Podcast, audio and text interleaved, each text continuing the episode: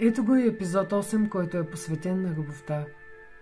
Лична мандала любов, рисувана върху платно с размери двадесет и четири на тридесет сантиметра, използвани са акрил и темпера. Преди аз си мислех, че любовта това са безкрайни жертви за доброто на любимия, за да му се харесаш, дори ако това означава да загубиш себе си. Мислех, че моята любов е достатъчна и бях готова да изгоря като молец с нейния пламък.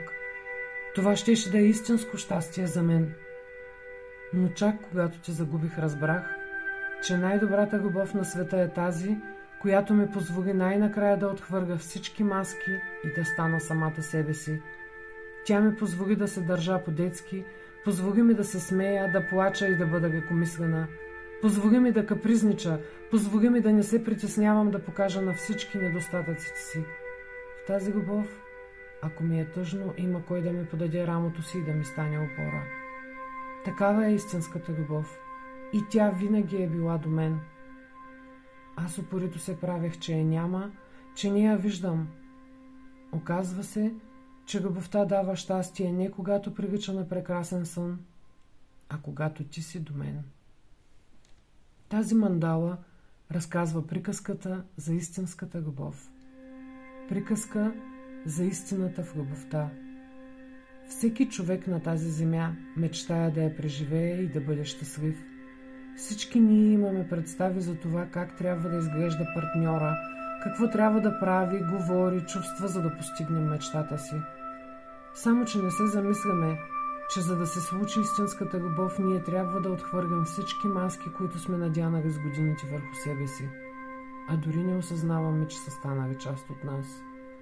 Маски, които сме започнали да слагаме още в детството си, за да ни обичат и приемат родителите ни, за да не ги разочароваме. Те са ни научили, че другият винаги е прав, че трябва да задоволим желанията му, за да ни хареса и да ни направи щастливи. Да, програмирали са ни, че щастието ни е в чужди ръце и ще го получим, ако сме добри и послушни. Във времето сме се научили да стискаме с зъби, когато ни боли, да правим неща, които не ни харесват, само и само да спечелим мъничко любов.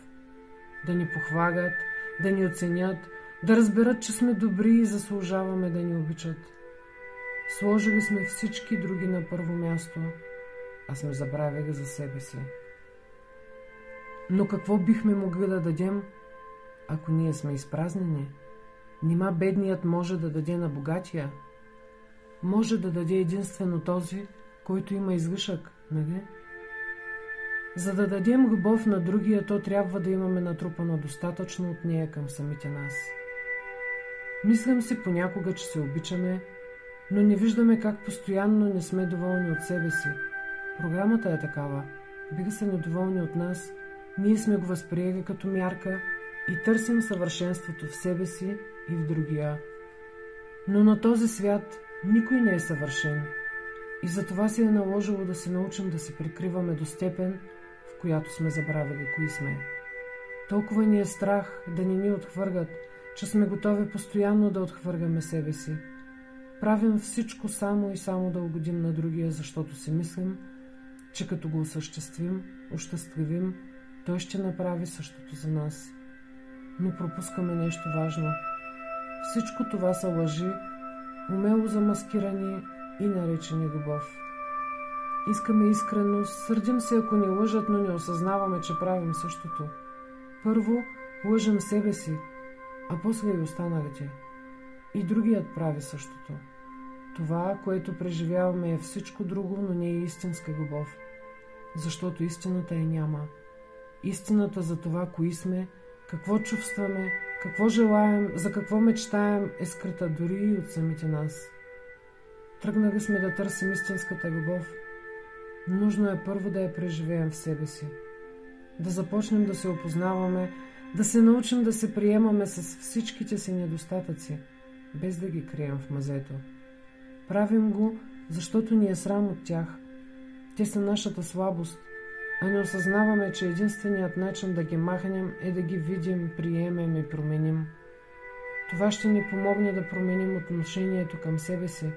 Ще видим и всички положителни качества, които носим, и ще започнем да се обичаме стъпка по стъпка.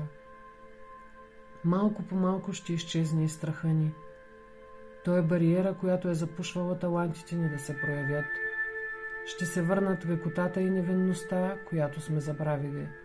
Цветовете ще заискрят по нов начин и ще чуем в себе си мелодията на любовта. Ще дойде и естествената радост от живота, както и благодарността, че можем да го преживеем. Едва когато истината заеме мястото си, можем да преживеем любовта, за която мечтаем. Готови ли сме за нея? Ивет.